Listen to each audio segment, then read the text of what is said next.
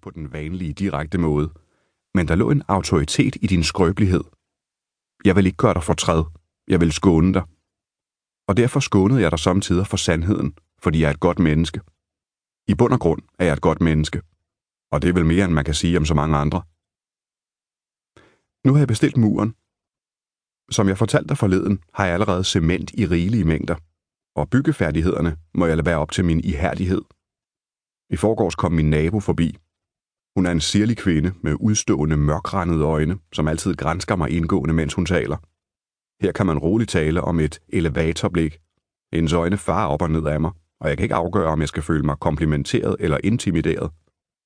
Og som hun står der og befamler mig med sit svirrende blik, er hun på en gang uendelig fraværende og overrumplende nærværende i sin utilslørede nysgerrighed. Hun spurgte til de store plastikindpakkede paller, der stod i indkørslen, og som hun med egne ord ikke kunne få øjnene fra. Hvad var det, jeg havde bestilt? Det var mursten, forklarede jeg, og endnu en rynke fåede sig til de i forvejen hårdt sammenstemlede fuger i hendes pande. De, det vil sige hende og hendes mand, havde også set, at jeg forleden sad op på taget. Hvad lavede jeg derop? De havde også bemærket, ja, og her undskyldte hun faktisk, at jeg på det seneste havde gået i det samme sæt tøj hver eneste dag. Hun havde altid været i stand til at stille meget direkte spørgsmål, fordi hun supplerede dem med en sær nynnende klang og sine sædvanlige flagrende bevægelser og sit flakkende blik, der alt i alt kompenserede for de træfsikre spørgsmål.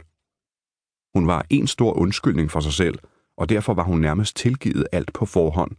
Sådan synes hun i hvert fald selv at resonere. Nej, jeg bruger et andet sæt tøj også, svarede jeg, men jeg foretrak dette. Så du går kun i to sæt tøj?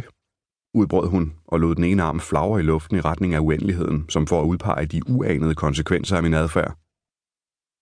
Jeg forklarede, at jeg havde travlt, og hun replicerede, med hvad? Med mit liv, sagde jeg. Hvad med murstenene? Ja, hvad med dem? Hvad er det, du bygger? En mur, sagde jeg, og hun plirede chokeret med øjnene. Hun hedder Sigrid Høst, og jeg tør ved på, at hun aldrig har set så høj en mur som den, jeg har tænkt mig at bygge. De andre i samme øjeblik Søren træder ind ad døren til det lille kontor på Københavnsvej, fornemmer han, at omgivelserne rykker væk fra ham. Verden omkring ham er atter usikker. Ikke som på cyklen, hvor han penetrerede luften, vinden, udsigten og opløste sig selv i bevægelserne. De sidder alle på deres pladser. Han er den sidste. En efter en kigger de op, hilser med morgenfriske smil. En enkelt, men blot hurtig trækning over ansigtet, ligesom Søren selv. Han føler, at hans ansigt er ler, Bevægelserne trænger kun nødigt igennem huden. Som ubetydelige tiks nærmest. Kun ilinger i muskulaturen. Skridt for skridt træder han gennem omverdens seje materie. Morgenverdens lede tykke sump. Indtil han om sider når frem til sin plads, efter rutinemæssigt at have hængt frakken på knagerækken og børstet pandehåret til siden med hånden, glippet med øjnene, som først nu er ved at vende sig til lyset, det er særlige lys, som skinner fra andre mennesker og som er alt for skarpt. Tre minutters fred. Han tænder for sin computer og tør skærmen af med skjorteærmet. Som sædvanligt har rengøringspersonalet tjusket. Der er stadig kaffepletter på bordet fra i fredags. Verden omkring ham begynder at røre på sig. Folk rejser sig, bevæger sig hen mod det lille tekøkken. Der er fælles morgenmad denne morgen, fordi hans chef havde fødselsdag om søndagen. Søren lukker frustreret øjnene. Andre menneskers selskab en mandag morgen i november føles som at få trukket tarmene ud meter for meter, replik for replik, spørgsmål for spørgsmål. Og denne morgen er om muligt værre end ellers.